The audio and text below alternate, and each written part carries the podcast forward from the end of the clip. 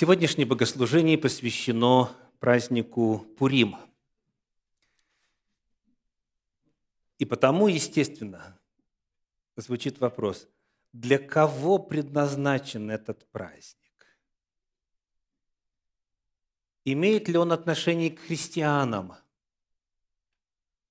Или можно спросить по-другому, имеют ли христиане отношение к Пуриму? Моя проповедь сегодня называется «Пурим для христиан?» Вопросительный знак. Вот об этом мы будем говорить. Вначале небольшой отрывок из книги Исфирь с 9 главы. Прочитаем там стихи с 20 по 27. «И описал Мордахей эти происшествия, и послал письма ко всем иудеям, которые в областях царя Артаксеркса, к близким и к дальним, о том, чтобы они установили каждогодно празднование у себя 14 дня месяца Адара и 15 дня сего. Как таких дней, в которые иудеи сделались покойны от врагов своих, и как такого месяца, в который превратилась у них печаль в радость, и сетование в день праздничный – чтобы сделали их днями пиршества и веселья, посылая подарки друг другу и подаяния бедным.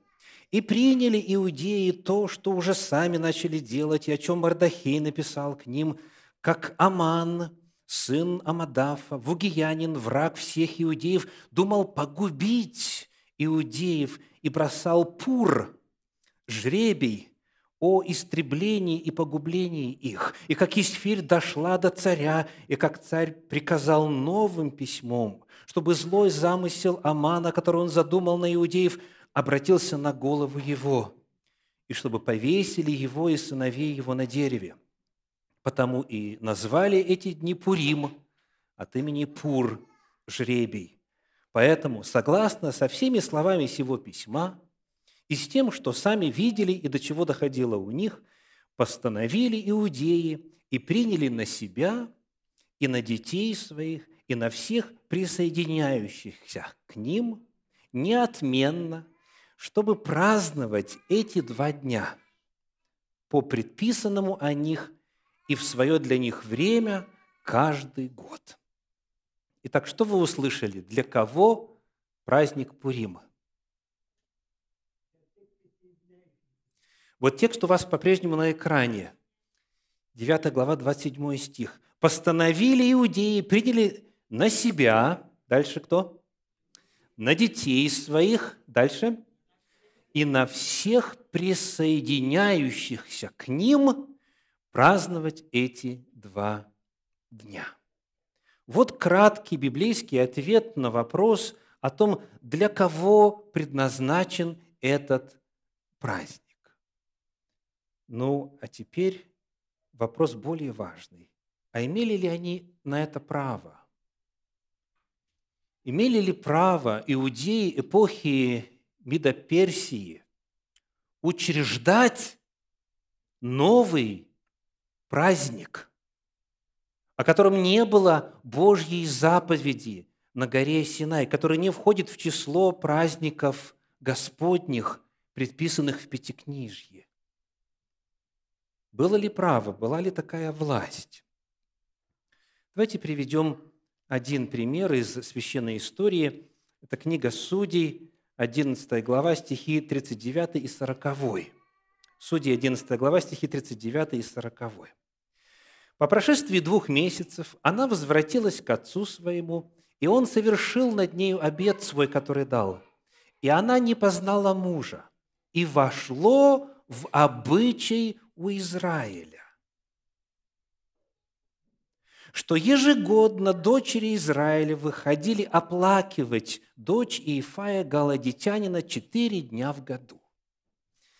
Рассказывается о том, как появился еще один обычай задолго до истории, записанной в книге Есфирь. Появился обычай о ежегодном событии. Очень интересно, что если в синодальном переводе сказано «дочери Израилевы ходили оплакивать дочь Ифая, то в других переводах по-другому. Вот, например, перевод Российского библейского общества говорит «поют песни о дочери Иефая». Это, мягко говоря, не одно и то же, правда? А тем более, когда мы узнаем контекст. В этой же книге Судей, в пятой главе, вот это древнееврейское слово, глагол «тана», которое переведено здесь у нас как «оплакивать» в синодальном переводе, а в современном переводе «петь песни». Вот как оно встречается в книге Судей в пятой главе в 11 стихе. «Среди голосов собирающих стада при колодезях, там да воспоют хвалу Господу, хвалу вождям Израиля. Тогда выступил к вратам народ Господень. Здесь этот глагол переведен как «воспевать». Да воспоют! То есть вот это вот рассказ о том, как в народе Божьем появился новый обычай, появилась новая дата, появился новый праздник, петь песни, вспоминая дочь Иефая Голодитянина четыре дня в году. Как вы думаете, было ли это нарушением воли Божьей? Было ли это нарушением Божьих заповедей? Вот вспоминать это историческое событие, отмечать его, само появление этого обычая, является ли это грехом, является ли это нарушением Божьей воли? Что мы находим здесь? В истории народа Божьего происходит какое-то значимое событие, которое значимо не только для тех, кто тогда жил, но и для будущих поколений. И потом это значимое событие, оно закрепляется в ежегодном празднике, и благодаря этому сохраняется, что? Ключевое слово? Память, спасибо. Сохраняется память об этом значимом событии. Давайте посмотрим, как Иисус Христос в свое время – высказывался по поводу обычаев, по поводу традиций. Евангелие от Марка, 7 глава, стихи с 6 по 13. Марка, 7 глава, стихи 6 по 13. Он сказал им в ответ, «Хорошо пророчествовал о вас лицемерах Исаия, как написано, «Люди сии чтут меня устами, сердце же их далеко отстоит от меня» но тщетно чтут меня, уча учением, заповедям человеческим, ибо вы, оставив заповедь Божью, держитесь предания человеческого, омовения кружек и чаш, и делаете многое другое сему подобное. Пока сделаем паузу. Против чего выступал Иисус? Вот восьмой стих. Что вы видите? Против каких традиций? Он говорит, вы оставив заповедью Божью, держитесь предания человеческого. Он выступал против тех преданий, которые затмевали, оставляли позади, которые отменяли, оставляли Божью заповедь. Читаем дальше 9 стих. «И сказал им, хорошо ли, что вы отменяете заповедь Божью, чтобы соблюсти свое предание?» Та же самая мысль. Где проблема? Когда проблема начинается? Когда, чтобы исполнить вот это предание человеческое, нужно этим отменить Божью заповедь. Читаем дальше. Написано, «Ибо Моисей сказал, почитай отца своего и мать свою, и злословящий отца или мать смертью да умрет, а вы говорите, кто скажет отцу или матери «карван», то есть дар Богу, то, чем бы ты от меня пользовался, тому вы уже попускаете ничего не делать для отца своего или матери своей. То есть Иисус приводит пример. 13 стих. «Устраняя Слово Божие преданием вашим, которые вы установили, и делайте многое сему подобное». Вновь, в третий раз какая проблема? «Устраняя Слово Божье».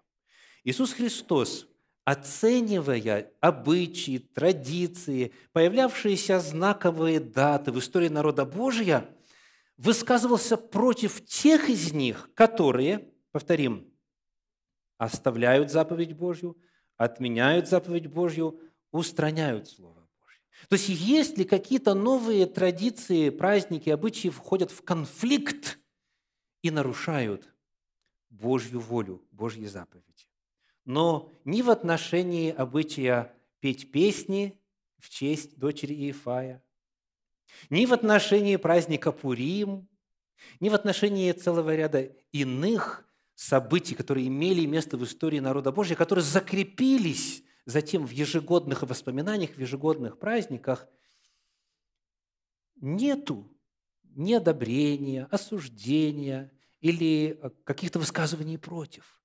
До тех пор, пока то, что делается в эту дату, которая воспоминает реальные события, имевшие место в прошлом, не нарушает Божью волю. Вот это библейский принцип.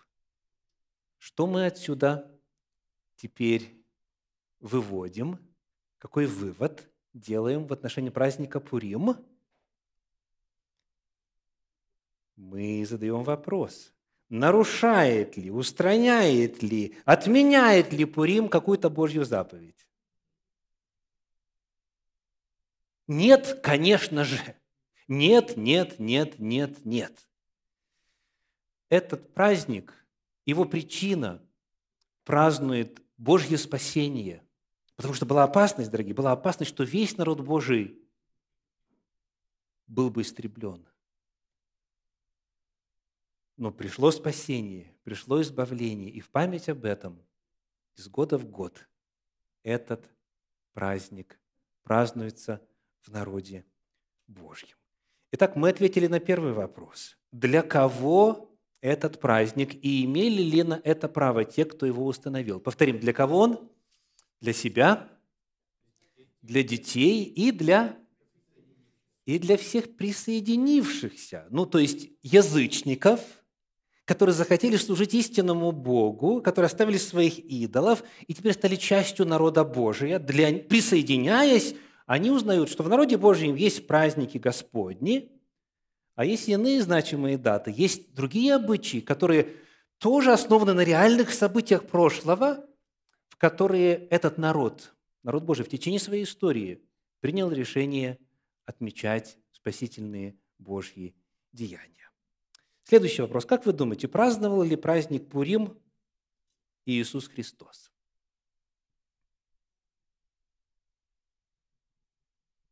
Ну, давайте проголосуем. Кто думает, что не праздновал? Можете руку поднять? Как вы мудро реагируете. А кто думает, что праздновал? Так, ну хорошо, спасибо. Спасибо тем, кто, кто осмелился поднять руку или в первый, или второй раз. Итак, давайте откроем с вами евангельское повествование, Евангелие от Иоанна, пятую главу, первый стих прочитаем. Иоанна 5 глава, 1 стих. Написано так. «После сего был праздник иудейский, и пришел Иисус в Иерусалим». Итак, праздновал ли Иисус Пурим? Что значит «после сего»? Вы, аудитория, настолько грамотная, что мне просто отрадно с вами работать мы можем узнать, что это за праздник, хотя он не назван, правда? Потому что написано «после сего», а в тексте указано «после чего». Итак, это безымянный праздник. Говорится, что Иисус пришел на праздник, пришел в Иерусалим. Так? Точнее, я скажу по-другому. Был праздник, Иисус пришел в Иерусалим. Вот так будет точно. Давайте попытаемся узнать, исходя из контекста, а, после чего. В 4 главе, приглашаю вас прочитать 35 стих, Иоанна 4, 35. Написано. «Не говорите ли вы, что еще четыре месяца, и наступит жатва?» Так в то время, когда Иисус здесь беседует, а с кем беседует он, кто помнит? 4 глава Евангелия от Иоанна. С учениками беседует у колодезя самарийского. Это в контексте разговора с самарянкой. Так? дай мне пить воды, как ты возьмешь, откуда возьмешь, прочее. Вот Иисус Христос, э, Христос им говорит, не говорите ли вы, что еще четыре месяца и наступит жатва? То есть в момент, когда произошел этот разговор, через четыре месяца будет жатва. Вопрос, знаем ли мы, когда жатва? Когда? Ну, давайте читать. Жатва наступает, э, книга Левит, 23 глава, книга Левит, 23 глава, стихи 10 и 11. Когда в Израиле наступает жатва. 23 глава, стихи 10 и 11. Так, вот что написано.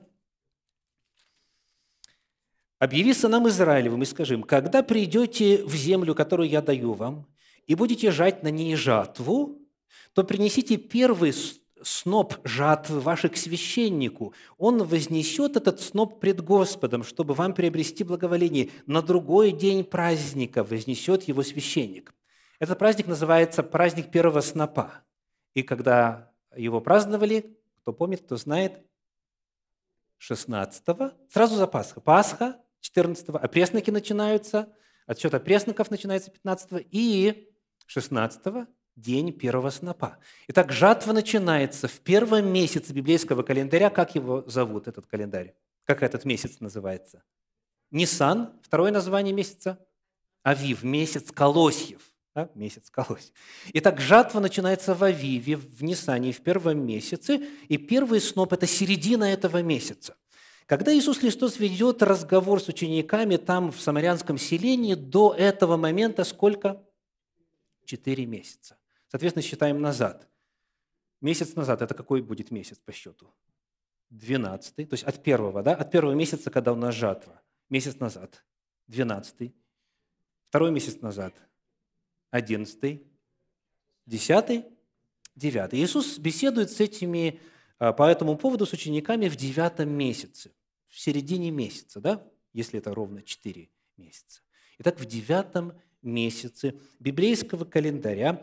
Э, кто э, интересуется, этот месяц называется Кислев по Библии. Кислев, девятый месяц. О нем можно прочесть в книге Неемии в первой главе, в первом стихе. Читать не будем, нам это сейчас не принципиально, можете зафиксировать. Итак, в месяце Кислеве, в девятом месяце, Иисус Христос говорит, еще четыре месяца и будет жатва. Давайте посмотрим, что происходит дальше. Пятая глава, первый стих – Иоанна 5.1. «После сего был праздник иудейский, и пришел Иисус в Иерусалим. Так было девятое, девятое месяц, Кислев. Потом определенные события. Потом был праздник. Читаем следующий. Отрывочек 6 глава 10 стих. 6 глава 10 стих. «Приближалась же Пасха, праздник иудейский». Пасха у нас в каком месяце? в первом месяце, в 14 день месяца. Если вдруг кто запутался, не переживайте. Вот слайд. Правда, не все его смогут увидеть в равной степени ясно. Покажем?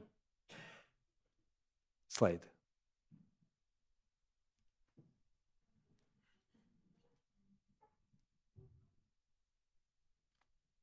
Итак, в девятом месяце, как вы уже знаете, празднуется праздник Хануки.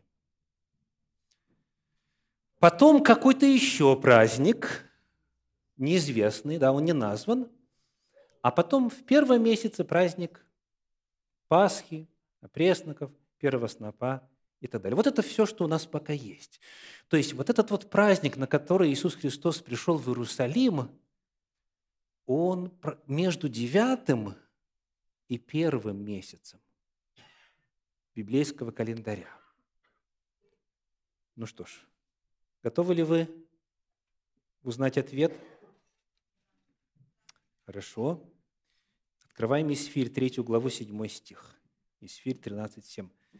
В первый месяц, который есть месяц Нисан, в двенадцатый год царя Артаксеркса, и бросали пур, то есть жребий, перед лицом Амана изо дня в день и из месяца в месяц, и пал жребий на двенадцатый месяц, то есть на месяц Адар. Так, двенадцатый месяц называется месяц Адар, и, как я читал уже вам в самом начале, написано так, чтобы два дня, а именно 14 дня месяца Адара и 15 праздновать праздник Пурим, то есть жребий. Давайте посмотрим на следующую схему. Между Ханукой и Пасхой есть только один праздник – Пурим. Между девятым месяцем и первым месяцем, двенадцатый, который появился во времена Есфири и Мардахея. То есть мы находим таким образом, читаем снова, возвращаемся Иоанна, Евангелие Иоанна, 5 глава, 1 стих.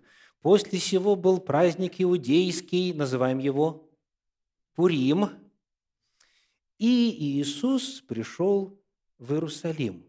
Скажите, а в чем значимость этого факта, что Иисус именно вот на праздник пришел в Иерусалим?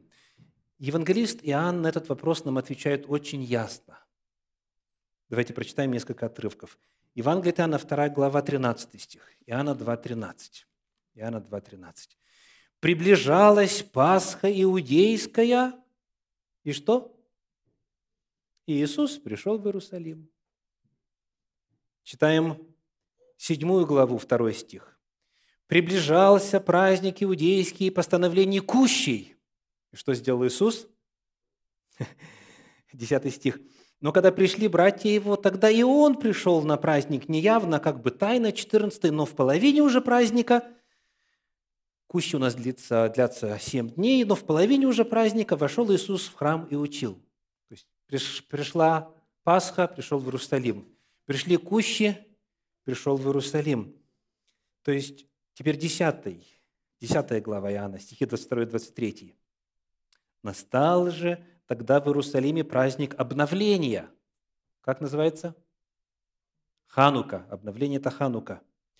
Настал же тогда в Иерусалиме праздник обновления, и была зима, и ходил Иисус в храме, в притворе Соломоновом. То есть мы находим, что на все праздники Иисус приходил в Иерусалим. Он не случайно там оказывался, он намеренно туда приходил. И он приходил туда на праздники Господни, записанные в Пятикнижье, в Торе Господней, и на Хануку, которая появилась даже позже Пурима, во втором веке до нашей эры. Иисус тоже был в Иерусалиме. И, как мы выяснили, на праздник Пурим, появившийся в пятом веке до нашей эры, Иисус тоже приходил в Иерусалим. Таким образом, Праздновал ли Иисус праздник Пурим?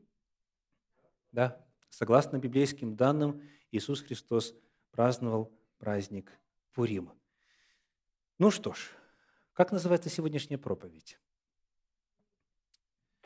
Пурим для христиан – знак вопроса. Готовы ли вы уже проголосовать?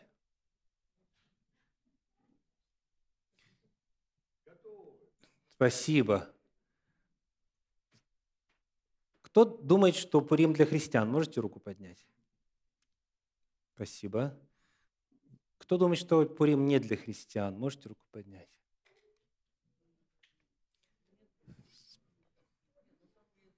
Аллилуйя. Так, остался последний вопрос. Имеет ли отношение этот праздник вот к нам лично сегодня? Я хочу быстренько прочитать два отрывка Священного Писания. Послание в Ефес, 2 глава, стихи 11 и 12. Послание Ефесянам, 2 глава, стихи 11 и 12. «Итак, помните, что вы некогда, то есть когда-то язычники по плоти, которых называли необрезанными, так называемые обрезанные плотским обрезанием, совершаемым руками, что вы были в то время без Христа, отчуждены от общества израильского, чужды заветов обетования, не имели надежды и были безбожники в мире. Давайте посмотрим на схему. Есть общество израильское, есть Израиль Божий, народ Божий. А есть вот язычники, разные народы, представители разных традиций, которые поклоняются идолам, поклоняются бесам и так далее. Апостол Павел говорит, когда-то, когда-то вы, язычники по плоти, то есть по происхождению, будучи не иудеями, вы были какими? Вы были чужды, Вы были отчуждены от общества израильского, чужды заветов обетования, не имели надежды и были безбожники в мире. Вот эта картина. Есть Израиль, народ Божий, который исповедует веру в Бога Авраама, Исаака и Иакова, Творца неба и земли, у которых есть священные писания, у которых есть праздники, у которых есть своя история священная и так далее, а есть все прочие народы. Народ Божий и языческие народы.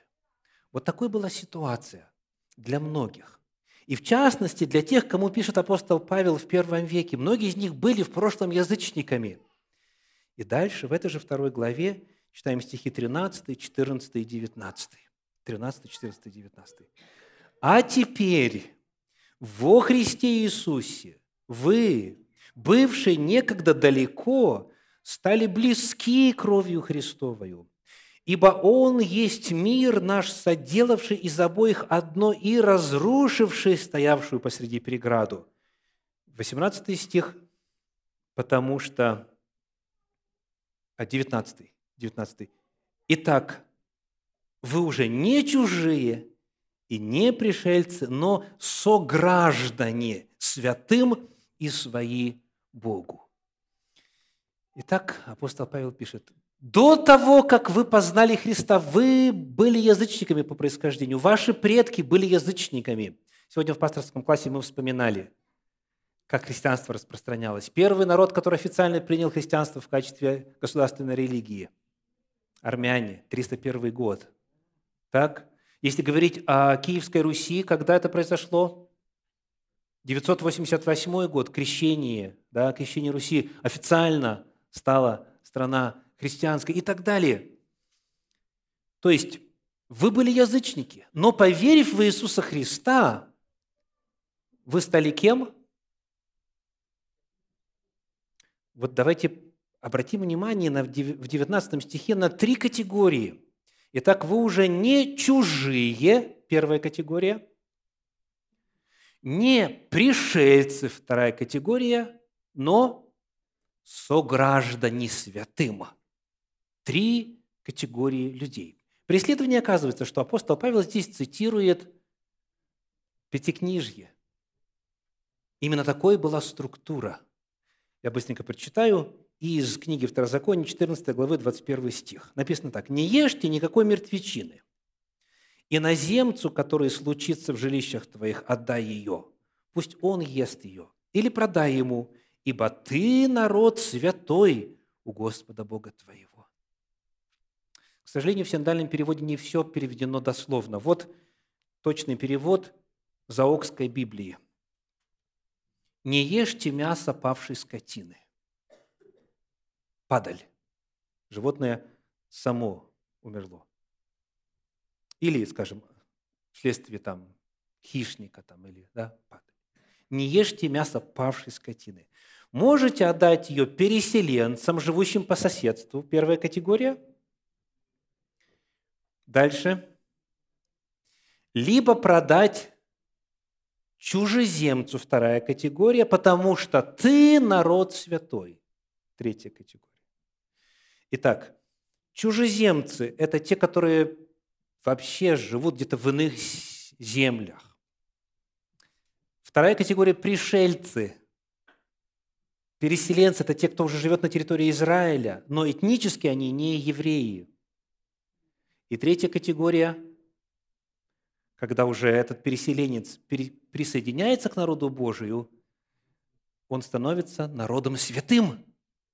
Он становится народом святым. Три, три категории. Апостол Павел говорит, он говорит, во Христе, поверив в Иисуса Христа, вы уже не чужие, то есть не иностранцы, не далекие, не те, кто не имел ничего общего. Также вы не... Кто еще?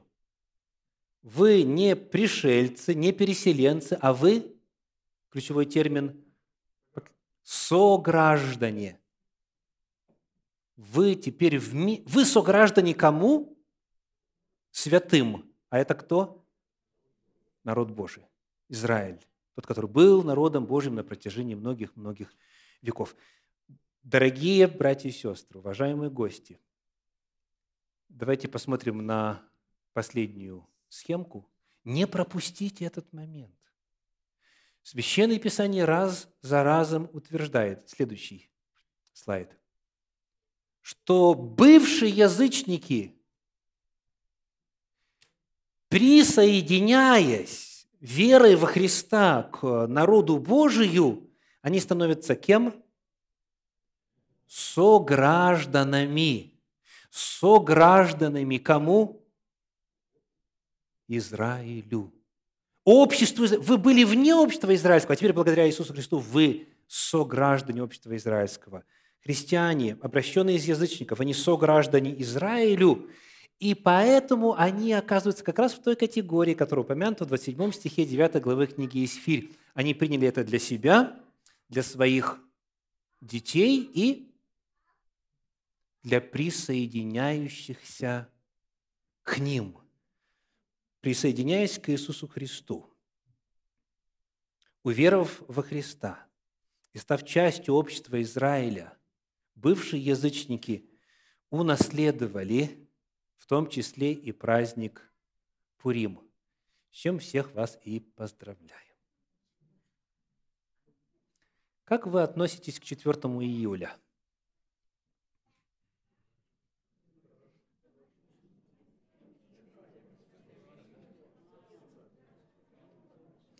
Разве ваши отцы в 1776 году утвердили Декларацию независимости?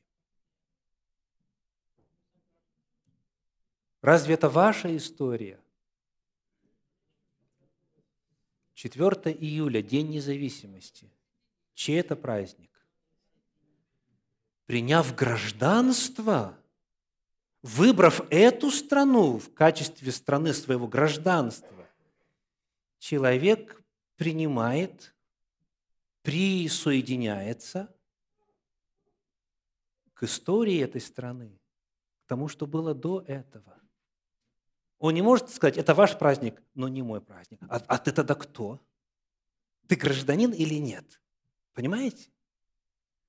Когда христианин заявляет, Пурим – это не мой праздник, это их праздник, значит, он еще не присоединился туда, куда должен присоединиться. Значит, он, уверовав во Христа, не понял, что он обрел историю. Он обрел наследие.